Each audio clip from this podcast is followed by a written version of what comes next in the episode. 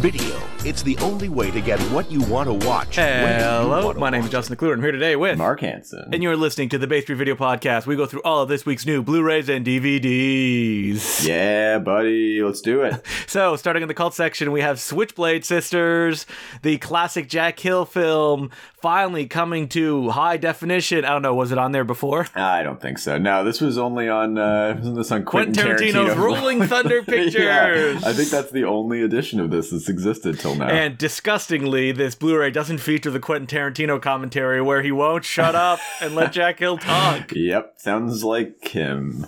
Uh, but it's got a lot of features, right? You picked this It up. does. Does Arrow do cases like slipcovers? They do, right? Uh, they do, but not for this one. Yeah, they didn't. Yeah, for some reason they didn't for this one. I don't know what their decision making process in that is. Not that it really matters, but I, I, you know, I'm gonna be honest. I'm not a big fan of the original Arrow covers. I always flip them around when I get them, which I appreciate that they include the original cover art, just because it's like so colorless for some reason. Like they go for very muted colors. I don't know why. Yeah, this one has been kind of unimpressive looking to me. No, no offense to the artist who who did it. yes. Well, it's all it's a very similar style, right? It is, like, yeah. The kind of black. There's a few accents. There's like traced art, seemingly from the movie. I feel like sometimes these companies just get like their one aesthetic and kind of run with it. Like Scream Factory's covers, you know, every once in a while can look kind of just similar and generic to each other. Yeah, like overstuffed. All the characters from the movie. It's all exploding. Yeah, you got to put every single thing in there. Give me like a bold design or something like that. That's what I like. Yeah, I want something, you know, eye catching. That's what it's all about. Yeah, but Switchblade Sisters, it's a classic of the like, I guess, women motorcycle gang stylish stuff. It's fun. Would recommend. Yeah, definitely. And it's been a long time. And yeah, like we said, this hasn't been on disc since the Rolling Thunder picture days, which was a long time ago. And I think that disc is like way out of print. So yeah, this is like a huge cult movie that has kind of been unavailable for a long And time. And we have a bunch of Severin's stuff. Whoa! Blast from the past, like a couple months ago, right? Flashback to January here. Yeah. We have Castle of the Creeping Flesh. Well, I mean, I'm going to say nobody really wants these movies anyway.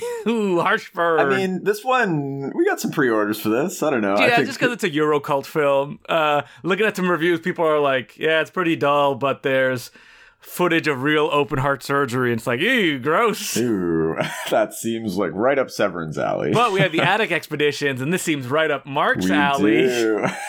You know, I, I took, I watched this one this week because, you know, You're a Seth you Green know, I'm a, completist. I'm a Seth Green completist, and you know how much I love Jeremy Kasten's The Wizard of Gore. oh, yeah, you really like the dead ones as well, right? Yeah, no, I haven't gotten around to that one yet. I'm Oh, I gonna thought you did. I thought that was one of the school shooting ones. You were like, ugh, no, thank you. No, I haven't seen it yet. I'm going to do a double feature with that and Run, Hide, Fight at some point. So Oh, God.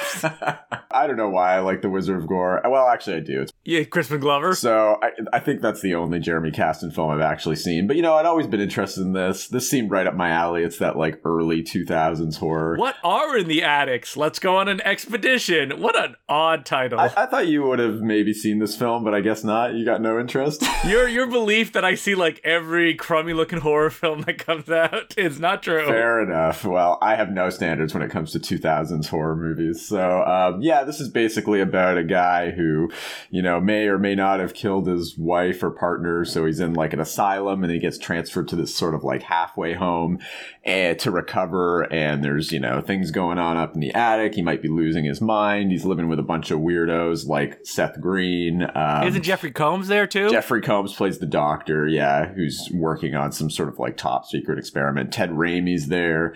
Uh, Wendy Robie, who plays Nadine on Twin Peaks, is there. She's great. I kind of like this movie. I thought it was kind of fun. Um, it's not great. He definitely walks a fine line of, you know, massage. I don't want to say he's misogynistic, but there's there's definitely some, you know, questionable moments that make me question who Jeremy Kasten is as a person. But I kind of like the vibe of this movie. It had a very it has that like 90s are you afraid of the dark maybe it's like kind of a full moon-esque kind of vibe which isn't doesn't mean it will be good but it just kind of reminded me of things i watched in my childhood and uh, it's got some really cool gore effects i like what he does with the whole like is he or is he not losing his mind i mean it's not really a spoiler alert, but yeah, he's basically like losing his mind here. And the whole plot keeps kind of like folding back in on itself.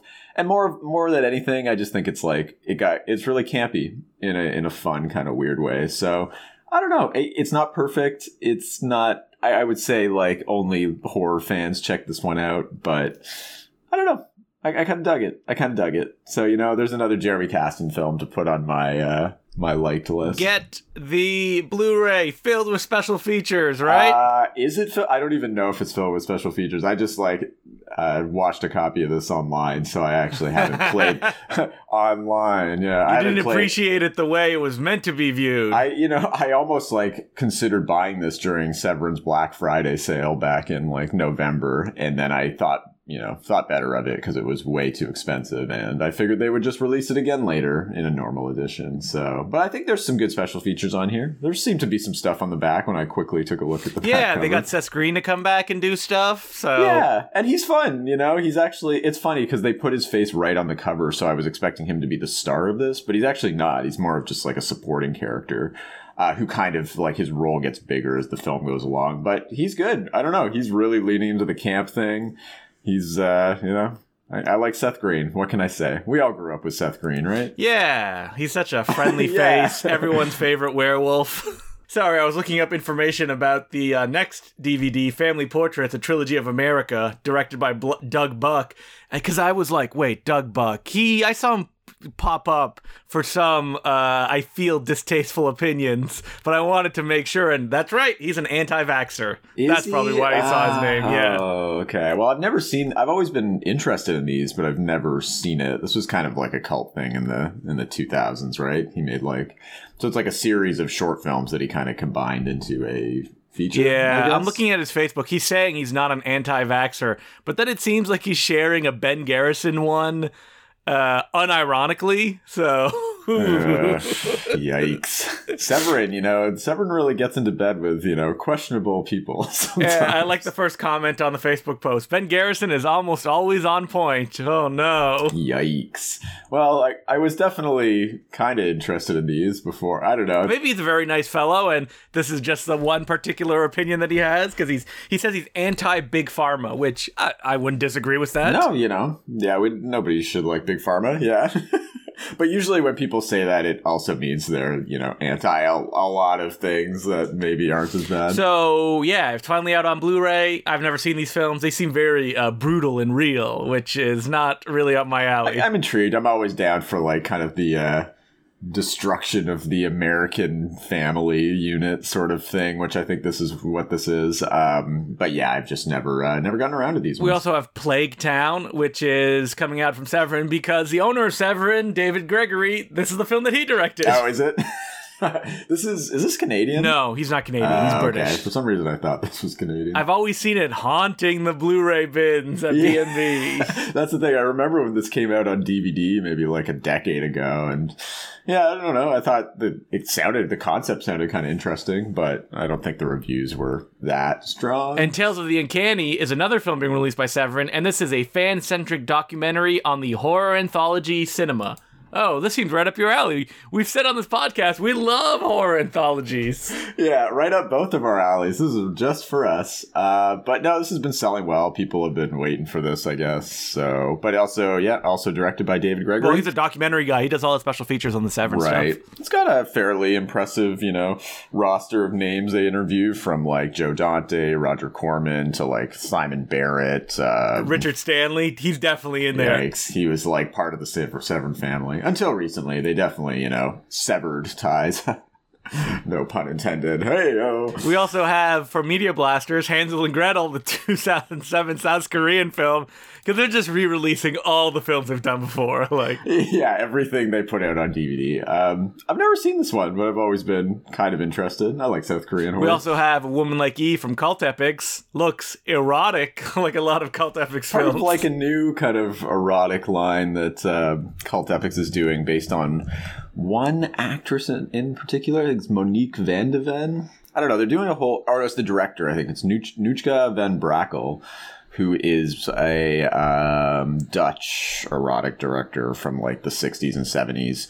Uh, they released a few of, they released one of uh, their films earlier. They've got one coming out in a couple weeks. Um, so I don't know. They're just. So how does this rate on the Peter meter for Mark? Because you definitely checked this one out, right? I don't know anything about this movie. But yeah, you're more of a um, fan of the next movie being released by Media Bastards, Fraulein Leather, Nudes on Credit, Guilty Pleasures, Volume 1. Yeah, I don't know. Don't know much about these. This plumbs the always popular Nazi Nazi exploitation. My, my religious eyes can't make contact with it. I have to wear special glasses when I stock the shelves. yeah, exactly right. It's hilarious too because in true Media Blasters fashion, they've put together like a really bad, like really bad cover art for this. So these are like two, I don't know, seventies, I guess Nazi exploitation films uh, from a guy named Nick Nick Phillips, I think is his name. But the cover they've put, they've just put like a lady, like a new, basically like a new photo of some lady in lingerie on the front cover of this that clearly has nothing to do. With. What is this, with a the- camp motion picture release? That's what they used to do. yeah, basically, that's what it looks like. That's what it looks like. Um, but yeah, typical media blasters like. Porn. We also have more eroticism with alternative cinema something weird putting out the Andrea True collection.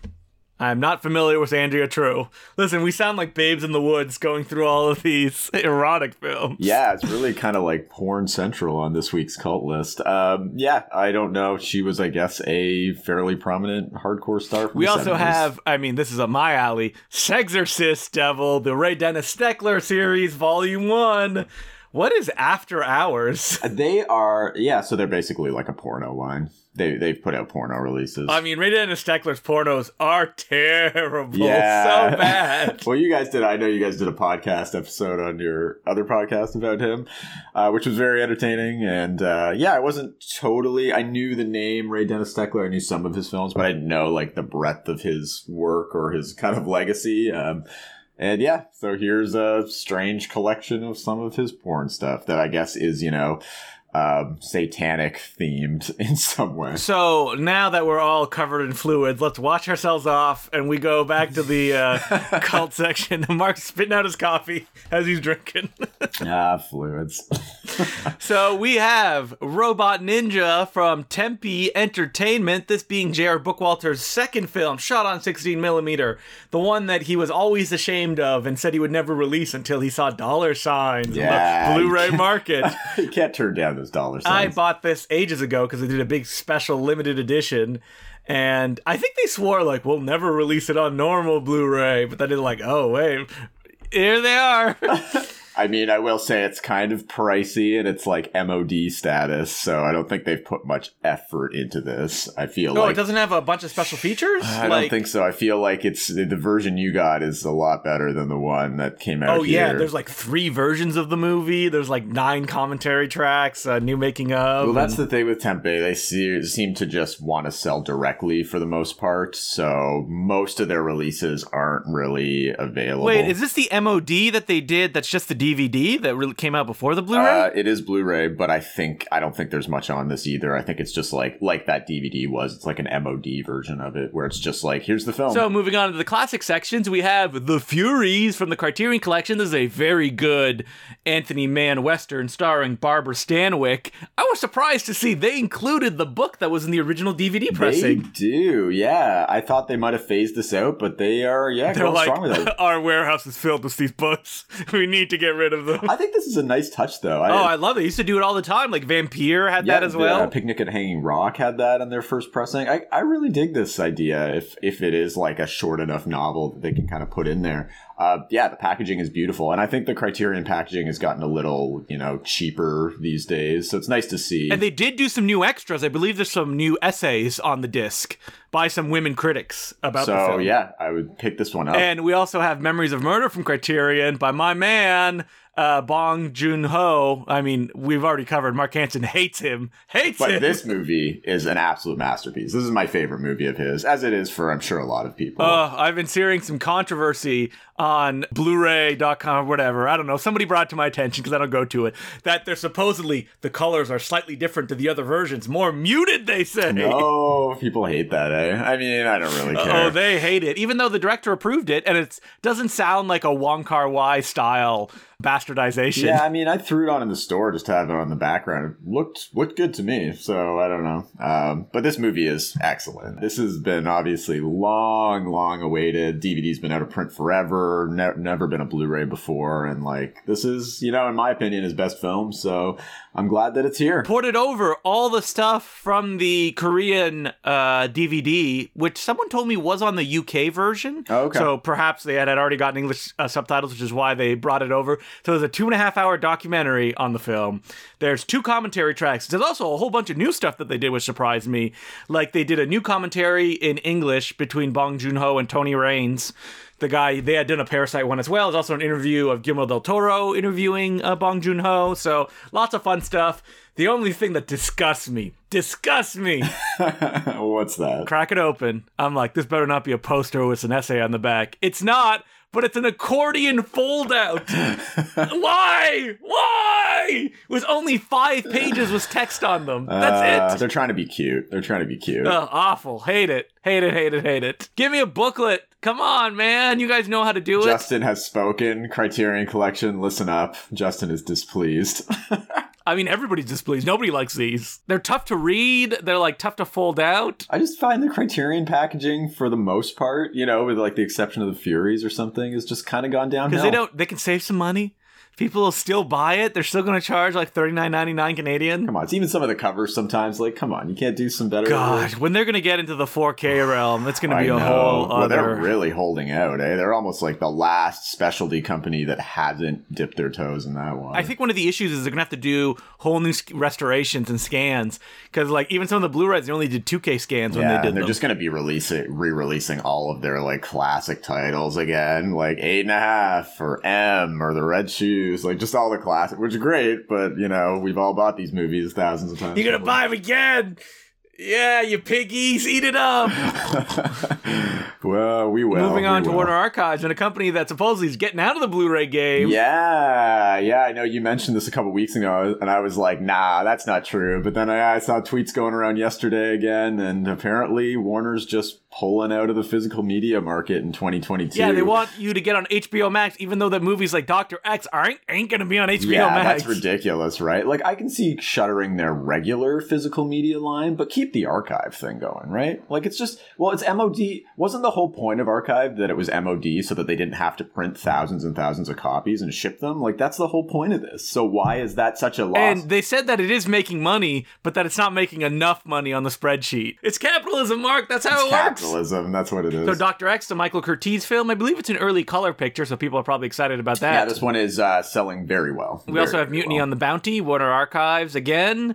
Uh, 1935 version with Broadway melody of 1940 and Annie Get Your Gun. Yeah, Annie Get Your Gun, classically sung in uh, Not Another Teen Movie, right, by Chris Evans. Oh yeah, back to that spoof movie uh, territory. We also here. have Green Dolphin Street from Warner Archives. Uh, director Victor Saville, Lana Turner stars in it. Not familiar with it. I hope that it's about a, a dolphin that's green. It That seems like it's promising much more than it can deliver here. we also have Chariots of Fire. You love Chariots of Fire, right? Sure, I've never seen Chariots of Fire. I'm going to be real honest here. I just know the classic scene and the classic theme, and that's really all. And this one's also been on Blu-ray before. It was like one of those digibook. Remember Warner was doing those digibooks for so long. You know who's really good with packaging is France. They knock it out of the park. They do digibooks still, and it's like filled with interviews with the filmmakers when you yeah, crack it open. digibooks back. I'm a fan. I'm a fan. Yeah, and now they could actually be interesting information in them instead of just a bunch of photos, which a lot of the digibooks had. Yeah. Uh, moving on, the final and the biggest Warner Archive release, Josie and the Pussycats in Outer Space, the complete series. Yeah, I, I didn't realize there was a Josie and the Pussycats in Outer Space series, but here we are. Yeah, they died and went to heaven, or hell, as it's revealed in the last episode. Uh, but you know, those Josie and the Pussycats fans are you know psyched about this. It's been selling well. You know, I've never seen the movie in entire in in full. I mean, you've seen Spice World, right? oh yeah, love Spice World. But why not Josie and the Pussycats? Supposedly is a superior Spice World. Um, well, let's. Let, I, I'll see it and determine first. Hold on. Um, yeah, I don't know. It's weird because it's right in you know my time period for watching these kind of movies. Uh, I was a big fan of Can't Hardly Wait at the time, which was the same directors. And I mean, I've seen lots of parts of this movie on TV over the years, so I definitely am familiar with it, but I've just never sat down and watched it beginning to end. Yeah, I will get around to it though at some point. I will. Just like you'll get around to Josie and the Pussycats in Outer Space, a complete series, that, right? that one I don't care. No, no, no. so moving on to Paramount now, Small Soldiers is being released by Paramount, and it's just a bare bones disc, isn't it? It is. Now this was a bit of an odd one. These next What are you doing, Paramount? This is Paramount Present territory, as well as the next one, Good Burger.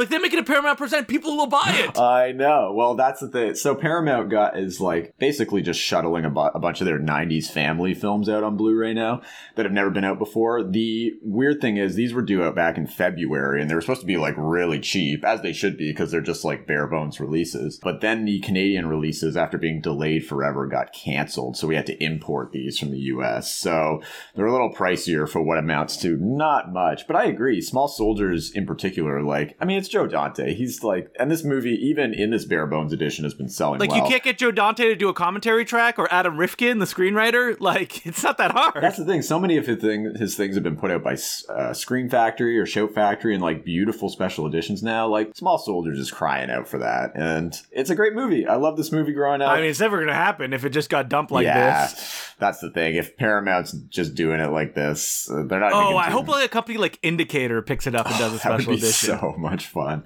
But Good Burger too, in particular, is a extreme. ah, Never seen it. crazy man. Crazy. You got to watch Good Burger. I'm talking like there there are movies and then there are great movies, and Good Burger is a phenomenal movie. Nah, I don't think it's gonna hit the same way it did with Teenage Mark when he saw it. Probably not. I was, you know, I mean, as anybody who grew up watching Kenan and Kel and just. I never watched Kenan and Kel, so I have no uh, nostalgia for them at all. so you just don't have any frame of reference at all. Wait, I had this conversation with somebody else. Where did you see them? Like, I watched all the kids' TV shows. I didn't see any of their of their stuff. Was it on I think it was on YTV. Yeah. Yeah, because that's where, because it's not like we have Nickelodeon in Canada. we didn't so- have Nickelodeon, yeah, unless you were some kind of rich hottie toddy guy who had a big cable package. Honestly, it's been so long, I can't remember where, but I know I was a big fan. But Good Burger, I remember being like so excited to see. Uh, I think I went to see it in theaters, and then I had the um, the orange video cassette that they had. You remember that? That was good. Yeah. And Good Burger is just like a really fun movie. I mean, yeah, it's been granted it's been years since I've seen it, so maybe it won't hold up as well. But it's that whole classic, like you know, staff of like an independent fast food joint, and then like a corporate like McDonald's type place opens across the street. So it's basically this battle with like the little guy versus the corporate monster, and like that res- that storyline always resonates with me. And Kenan and Kel are just like super funny, and the whole vibe is super funny. And anybody who's seen it or remembers it will remember like the classic catchphrase for when people come in, the whole like "Welcome to Good Burger," you know, "Can I take your order?" sort of thing.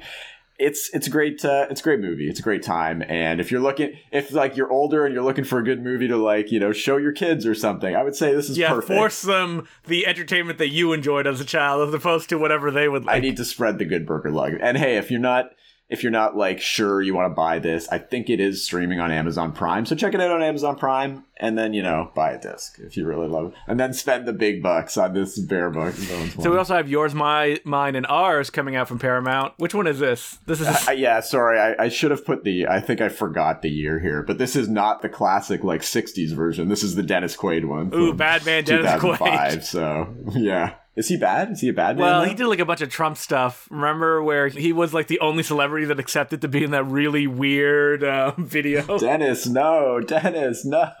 we need to sh- we need to uh, sh- uh, shrink him down and put him on a mission. Yeah, exactly right. Well, yeah, that's that's all I need to see from Dennis Quaid. Um, but yeah, I don't think anybody likes this movie. Did anybody like the remake of Yours, Mine, No, and I mean I've never seen the original either. No, me neither. But I don't know. I guess Paramount's again just dumping it out on Blu-ray. We also have Francisca, uh, the 1981 Manoel de Oliveira film being released by Grasshopper. Never seen this one. Have you? Me ne- no, me neither. I've always been fascinated by him, though. He like was, you know, he was making movies until like he was a hundred years old. and people still aren't watching them. you know what? I was always fascinated by his stuff. I think I saw. He's like, please, please, watch my movies. I'm a 100 years old. I definitely have seen one of his movies, although I can't remember which one now. Clearly, it left an impression on me. Yeah, but yeah. So this is, you know, this is right up um, Grasshopper's alley. You know, they are kind of. I think they've released a few of his films and more recent films, and they're kind of like plumbing his back catalog. Because yeah, oh, I've seen The Convent from him, which is a movie he made in the '90s with John Malkovich and Catherine Deneuve. You saw his an American picture. Um, but yeah, he made. I mean, he's passed away now, but he was making movie. He was 106 years old when he passed away, and he was making movies like right up until then, which is Not is any good enough to get in front of our eyes. I know, but his credits go for go way back to 1931, and he was making movies up until 2015. That's crazy to me. So, uh, moving on to movies that Mark maybe has seen, Eye of the Beholder.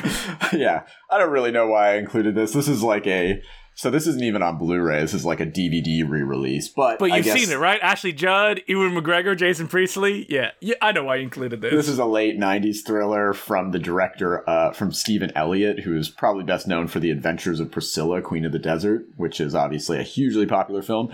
He made this thriller later on, and I remember people hated it when it came out. Got really bad reviews. It is Canadian too. It's like a Canadian production. I think a lot of it was shot in Montreal. And uh, you know what? I kind of like this movie though. It's like a weird, like bad Hitchcockian kind of riff. I don't know. I wouldn't say it's great, but I don't know. There was like a trashiness to it that I really liked. I guess the big deal with this DVD is that it was never available on widescreen before. It was only available in a like a really bad full screen transfer. And you know, I mean, yeah, it's trash, but it was shot like really wide and like it does have a style to it. So if you want to check out like a, a thriller from the past that maybe didn't, you know, get much attention or you've forgotten about, I would say give it a chance. It's not that so bad. moving on to new stuff. Mark, take it away. Let's do this. All right. Well, we got some British TV off the top, which I know, you know, Justin and I are very familiar with. Uh, Oh we- man, I got really excited when it looked like just glancing at it, it said Dracula 2000. yeah, I know. Oh, I wish. I wish. I can't wait to talk about a deluxe Blu-ray edition of Dracula 2000 at How has Show point. Factory not done that? Like done like a three disc set of Dracula. I know they're Miramax films. Yeah, it's the whole Miramax thing, which now Paramount owns. So I think you know it's out on Blu-ray. It's just like a bare bones sort of like Paramount Miramax one. Well, I own the DVDs, which all have commentary tracks. All three Dracula 2000 movies. Yep. You are a fan. I love it. Uh, well, this Dracula is the new 2020 BBC adaptation. It's one with uh, Claes, Claes Bang, who's from uh, The Square and The Burnt Orange Heresy and a bunch of other movies. Uh, I don't know. People s- apparently really like this, so there you go. Yeah. Supposedly people really like the first part and then don't like the second part because there's a big like uh, twisteroo of uh, storytelling that you can find it if you go looking online. It's short, right? It's only like three episodes. So, anyways, we've also got Talking Heads, which is a basically a BBC like pandemic related uh, sort of experiment where they've got a bunch of famous actors like Martin Freeman, I think Lesley Manville. They all basically are filmed in their homes doing these monologues of Alan Bennett uh, plays. And if you don't know Alan Bennett, he's a huge British playwright. He's, you know, they've done so many of adaptations of his stuff on BBC. Our, our British television. Man, s- yeah. everything that you said describing this movie sounds insufferable. it, it sounds insufferable. But you know, people love Al. Our British TV section is stocked with Alan Bennett stuff. So you know, come on in for this. And then onto some real movies. We've got bro, well, real in quotation movies. We've got Brothers by Blood. Also, yeah, Mark is uh, very anti-documentary. He's like, no, I want some real movies like Brothers by Blood, aka The Sound of Philadelphia. The Sound of Philadelphia. So this is a new crime thriller with uh, Matthias Schoenaerts and Joel Kinnaman and Maika Monroe is in Oh, there. Anyways, it's like a, it's basic. It reminds me of kind of like The Drop or something because it seems like a, uh, it's just like I like the drop. It's like a Philadelphia crime story. Yeah, okay. Well, this is probably not as good as The Drop. no. It's from a French director who's making an American film in. You know, Ooh, it's always a sign of yeah, quality. so it's about like crime families in Philadelphia. I No, thank know. you. We've also got Crisis, which is a new uh, kind of like traffic style drama about the opioid crisis, and it stars everybody's favorite cannibal rapist, Armie Hammer. Oh no! This is probably probably one of the last few uh, Armie Hammer films. Oh no, you know what? He'll be in like Run Hide Fight too. Oh yeah, he'll be there, right? and he'll Uh, play himself. And who's a cannibal? Yeah, exactly. Well, he's got that Death on the Nile movie that's like shot. Oh yeah, well they don't know what to do with him, right? Like they're like, we're gonna CG him out or something like that. I think we talked about that last episode. What if they just made him a cannibal in the movie? They should. They should. Well, you know, Armie Hammer should just go away because he's uh, definitely not a very good person. Uh, this also stars Gary Oldman, who is also not a very good person. And there's a lot of people in this, though. You know, Michelle Rodriguez is here. It's a whole like ensemble cast of people dealing with the opioid crisis, uh, who are in crisis. So I feel like there's been too many opioid movies lately. So. You think so? You think that's not something that's uh, anyone should have a concern about? You're like, it's gotten too much attention. Well, there's been a lot of like bad VOD movies about the opioid crisis right now. So, but this one's from director Nicholas Jarecki, who did uh, Arbitrage, which people liked, but I hear this one's not very good. Uh, so moving on, we got some foreign stuff. We got Liberté, which is the new film from Albert Serra, which is supposed to be very kinky and explicitly sexual. And I don't know, people really like this. I have not seen it. We've got Sibel, which is a uh, coming of age movie, I believe. Oh no, Mark hates those. Actually, no, it actually looks pretty good. It's about a 25 year old who lives with her father and sister in a secluded village. You're like, oh no, they're over their teens. I'll watch it. yeah, right. uh, but yeah, it's a Turkish uh, drama which has been very well acclaimed. And then uh, for some American indie stuff, we've got Test Pattern coming out from Kino, which is a very, very good movie. Highly recommend it. Uh, it's from a new filmmaker, uh, up and coming filmmaker called Shatara Michael Ford, believe. Uh, Shatara Michelle Ford. And it's basically about a new couple, like a new interracial couple, and um, the lady gets uh, basically like date raped at a bar by somebody else, and they try and get her a rape kit, and they just go through all this sort of like government and hospital bureaucracy where they can't actually just get a simple rape kit the day after but then it turns into a thing where the the boyfriend kind of like takes control of the situation and like tries to make it all about himself when it's not it's just a really great sort of like low key, just gritty American indie movie, which really kind of sums up the way things are right now in like the healthcare system, especially for women of color. So um, definitely check this one out. Uh, one to see. Uh, and then we've got Giants Being Lonely, which is an indie movie about um, small town and some. Uh, no, I want giants.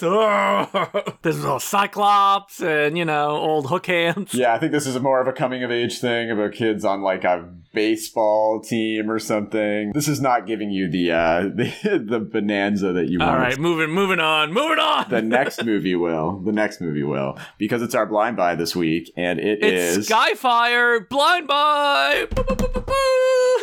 so yeah, we uh, we jumped into the Skyfire for this week's blind buy, and if you don't know what this is, this is uh, a huge Chinese uh, production directed um, by America's Best Simon West. Simon West, the director of the masterful Con Air. I think that the rest of the movies, though, like outweigh Con Air at this point. Con Air is a masterpiece, one of the greatest uh, '90s action movies ever. But like, he has never even come close to recreating that magic. No. I agree. Yeah, Con Air, like, the only reason I think I know Simon West's name at this point is because of Con Air, because, like, everything else he's done from Lara Croft Tomb Raider. What do you mean? I can name them off the top of my head. The General's Daughter. I saw The General's Daughter in theaters with my grandma when I was, like, 12 years old. He did also did Expendables 2.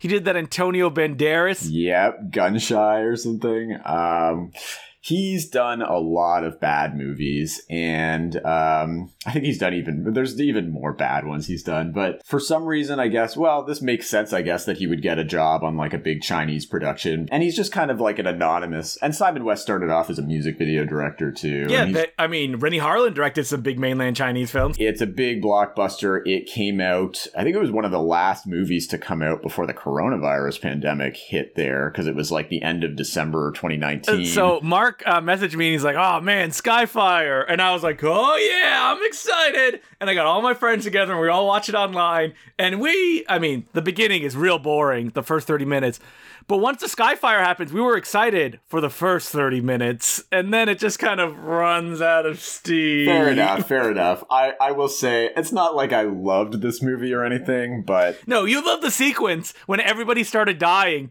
and then they're on the tram and they have to like jump between the things. That's oh, the best that's part. the best part. Well, we should set this up for people who don't know what it is. This is a disaster movie, and it's got a great premise. It's basically about a, an eccentric rich guy played by Jason Isaacs, who's like the only. Who's the MVP of the yeah, film? he's the MVP of this film. He's hilarious, and his hair has been dyed jet black in like a really, really funny You way. know, I, I'm gonna say here is that like he opens a theme park, Jurassic World style, by an, a volcano that had exploded, or uh, wait, did it explode, or was the opening volcano a different volcano? It's a hilarious idea because yeah, the opening it kind of opens like Dante's Peak did, where this like flashback to a you know a situation where this volcano explodes and basically see all these people die and the main characters kind of get out, but.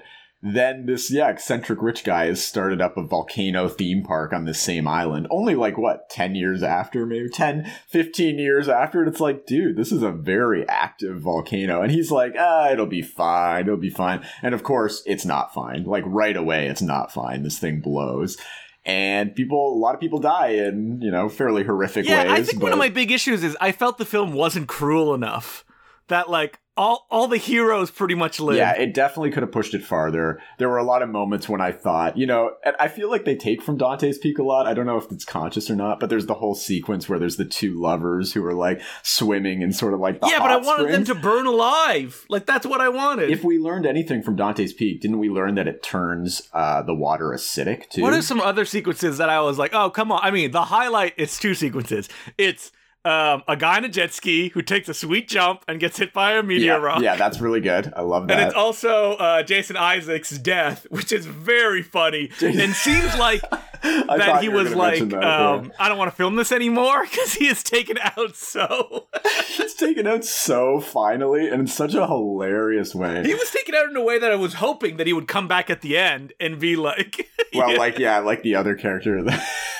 I mean, this is filled with like you know varying degrees of good or not CGI. Um, oh, awful CGI. I awful think it's CGI. all for bad. the most yeah. part. It's awful CGI. Um, but you know what? There's just something fun. I guess maybe the sincerity of this whole thing. I think my problem is I've watched a lot of mainland Chinese blockbusters, and it has the same structure that they all have, which it just runs out of steam. Like the main hero's on a motorcycle, you're like, is he gonna jump that motorcycle and like get on the on the helicopter? No, he just kind of drives around. Then you see a whole other scene. Then you see he's alive. And then it flashes back to how it happened, which wasn't even that exciting in the first place. That's fair. That's fair. I would say it can be underwhelming if you're expecting a little more from We it. We watched this movie, me my friends, because one of my pals, Peter Kaplaski, has had an idea for a movie called Volnado, a volcano tornado forever. And the poster has that image on it. It does not happen in this movie. It does Why is it not, called no. Skyfire? The sky is never on fire. Yeah, it's not really on fire. The poster kind of sells some things that definitely don't happen. Did you watch? Did you? What language did you watch this in? By the way, too. I have to. Mandarin. Oh, okay. See, I watched the DVD version, which is being put out here by Screen Media, and it's in English completely. There's no, yeah, there's no Mandarin language. Well, because like Jason Isaac speaks in English. yeah, Jason in the Mandarin speaks in. English, and I think all most of the scenes where he's talking to other cast members, they are at least trying to speak in English. I think they've been dubbed, maybe. So it like- sounds like this is a rare blind buy split between me and Mark that he uh, recommends. No, yeah, you know, not. I the thing is like I recommend this was exactly the kind of movie I would blind buy because I just love disaster movies and this the con the concept is great. Yeah, I, I would say maybe I just went in with like lower expectations or something, but something about this movie was just so ridiculous to me that it made me smile. I mean, maybe yeah, like I'm not as well versed in mainland China blockbusters, so maybe I can see how you would kind of be burnt out by them if they're all like this.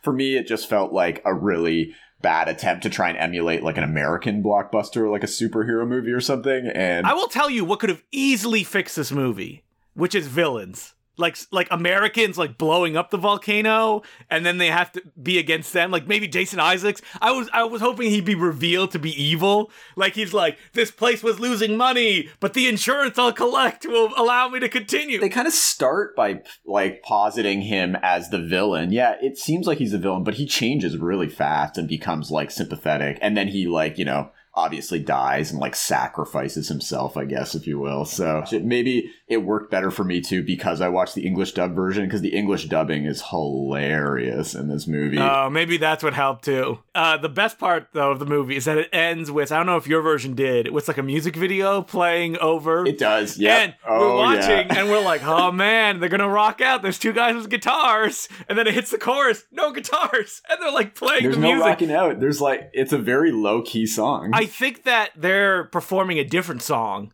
because you can see their lips aren't matching what the the song is either. the I love the you know attempt to put a music video for a theme song over the end credits and then put all this like blooper reel stuff. Yeah, yeah, yeah. Simon West looks like he's having a good time. You know, I remember Simon West complaining uh, on the commentary for Expendables 2, which I listened to, of course, where he's like, I wanted to do much more action in this opening. I think it would have worked better. And it's like, that's not the problem, Simon. yeah, Simon just doesn't really have that much of a cinema cinematic vision, let's say. But you know what? In terms of blind buy, I'm gonna say yeah, blind by this. I'm gonna give this a say thumbs nay. up. Nay. Wow, rare split here. I like it. Well, moving on to the last two titles, we've got some horror stuff. We've got the Mortuary collection coming out. Uh, I didn't see this. I guess this is more anthology. anthology film. I haven't stuff. seen it either. Nah, I haven't seen it. We've got The House in Between, which is like a horror documentary about one of the most haunted houses in America. I actually saw this because this is right up my alley, of course. Uh, it's okay, but it's very much, it's made by a couple guys who like have one of those paranormal state type TV shows. So it's like more about the investigator guys than the actual house, which is kind of lame. Every one of these movies, it's always the most haunted house in America. And it's like, the funny is thing it? is too they try and make it very like paranormal activity because it's all about they set up cameras in this house and it's like oh we captured all this stuff but they really don't capture that much what they capture is like Oh, is it like a documentary? it's an actual documentary yeah but they capture like some doors closing by themselves and like a ball falling down the stairs and it's like they set you up that you're gonna see this like crazy stuff on camera and you don't really see that crazy stuff so uh, but yeah, then moving on, we've got some indies to close off. The Violent Heart, which is a drama with my man Lukas Haas. Because you love him. We know he's your Uh, man. Lukas Haas is in a great Canadian horror movie from about a decade ago called The Cradle. I would definitely highly recommend that. But um, I'm more of a DJ Qualls kind of guy when it comes to long faced actors. yeah, exactly. okay, okay. You're a Qualls man. I'm a Haas man. All right, all right. Qualls. I like both They of them. should both. I can't tell them yeah, apart. I like them both too. They should both be in a movie together. yeah, like a buddy comedy. oh no, it's called the movie is called Why the Long Face. Perfect. You know, production companies out there, hit us up here. Hit us up. I mean, yeah, they should hire us. We got tons of ideas, mostly of double teams of actors that look like each other. yeah, right? This is like a Netflix project if I ever saw one. And closing things off here, I had to close things off with this. Wheeler. I'm gonna start blind by this week. I, and uh, you know what? I kind of wish we had done this too because I would have liked to had get your thoughts on this, but we Uh, got I did not have a chance to watch it. so we got Wheeler. What is Wheeler? May you ask? This is a mo- new movie with Stephen a Dorff. passion project, if you will. is, you know, I see, I feel like Stephen Dorff's a friend of the podcast at this time. The amount we uh, we talk about him, and this is a passion project. He co-wrote, co-produced, and wrote all the music for this because he plays a country music, an aspiring country music star who goes to Nashville to basically become a star, and you just follow him, and things become. The, the hilarious thing about this is it's so easy for him to become a star. He basically goes he goes to Nashville. Yeah, he writes all. I mean, you know, his musical chops aren't that bad. I'll give him that. Um, and he basically goes to Nashville. He plays some open mics. He gets seen by some like record executives. He immediately gets like sort of like a tryout contract. Like everything just happens so easily for him. So it's a really like low stakes kind of like drama. But there were two things that really kind of stood out for me in this movie that really that I didn't expect. Uh, first of all, the way he looks is hilarious. He is he's donned a prosthetic nose for this role, he borrowed the one from Matt Damon that he always wanted to wear. and and on top of that, he's put on huge eyebrows, like like Eugene Levy rockers. yeah, like really big eyebrows. And the second thing about this is it's a mockumentary. What? So they filmed this as it's like a mockumentary about this guy. So wait, wait, wait, wait. Is it fictional? Okay, so Stephen Dorff isn't going through these. But that I couldn't tell. Like, obviously, there's other actors in it, but the scenes where he plays open mics, I couldn't tell if he actually just went into these as this character and just played these open mics and got somebody to film it. That's fascinating. like I didn't know that's what it was. yeah, he goes to Nashville with this guy who's like his filming partner, and this is the whole thing. It's just him walking around Nashville and trying to play open mics. Under this ridiculous costume. I will say that the ending of this movie is hilarious. And I don't really want to spoil it because it go but I will say for people who know, maybe this is a spoiler, but it kind of goes into Fubar territory a little bit at the end with what happens. So I'll just kind of leave it at that. But it's um, very, very unexpected, this movie. I won't say it's maybe good, but you can tell it is a very much a passion project for Stephen Dorff. He really just, I guess, loves country music and wanted to show off his musical skills, which, again, like I said, aren't half bad. He's not that bad of a musician. But um, this movie, I can't tell if they're playing it as a comedy. Sometimes it seems like they're playing it as a comedy, and then other times it seems like it's just a straight drama. But with the whole mockumentary thing, it just it seems like they're trying to go for something, which I can appreciate. But it's also seems like such a weird idea. Like I want to know what the genesis of this idea was because Probably like, Stephen Dorff being like, I want to be a country star, but people will recognize me, so I have to go in disguise. Exactly. And you know what? He kind of is incognito. I don't think you'd really No know- one would recognize Stephen Dorff, though. Well, that's the thing. If you were just watching this movie and didn't know who was in it, I mean, he looks almost more like Seann William Scott in this movie than Stephen Dorff with the nose. But you know, I, I can't. I'm a Dorff head here. You know, big big Dorff fan. You love so the, you love the I had to watch this, and you know, I can I can appreciate this movie for what it is. So there, there it is. we keep saying like Dorf head, which makes you sound like you're a fan of uh, Tim Conway's Dorf on golf. yeah, yeah. you're like, give me the Dorf tattoo. It's like, oh, you want a tattoo of the guy who like puts his knees on his shoes? no, just give me. But I will get a big Stephen Dorff tattoo on my back. How do you not uh, have the Tim Conway Dorf Super Collection, Super Fan Collection, eight movies? I see it here on Amazon. This seems to be like seventeen ninety nine. Yeah, we'd have never had that here. The Dorff Super Fan collection. That's too good. Yeah. Yeah, you know what? I'll, I'll try and bring that. The cover alone of this movie of this is too Dorf funny. on golf, Dorf's golf Bible, Dorf goes You fishing. know, this might be out of print now. This is like a Mill Creek release. Yeah, this is like an old Mill Creek release that I believe is out of print, unfortunately. All right, well, that's it for the Bay Street Video Podcast. As per usual, you can call Mark up. He's always there and make an order. Or, you know, yeah, get us to ship. Come pick things up curbside. Uh, we're still doing what we're doing here. All right, so until next week, keep on buying. And keep on renting. What you wanna watch? Dorf movies, specifically Tim Conway's Dorf. These movies and many more are available at your local video store. Yes, definitely. Please call in and ask for it. I'll try. I'll try and get it Yeah, in. yeah. If there's so many Dorf requests, you gotta order the Dorf. Yeah, either you know Dorf Golf or Stephen Dorff. Either one, I'm good. I'm good.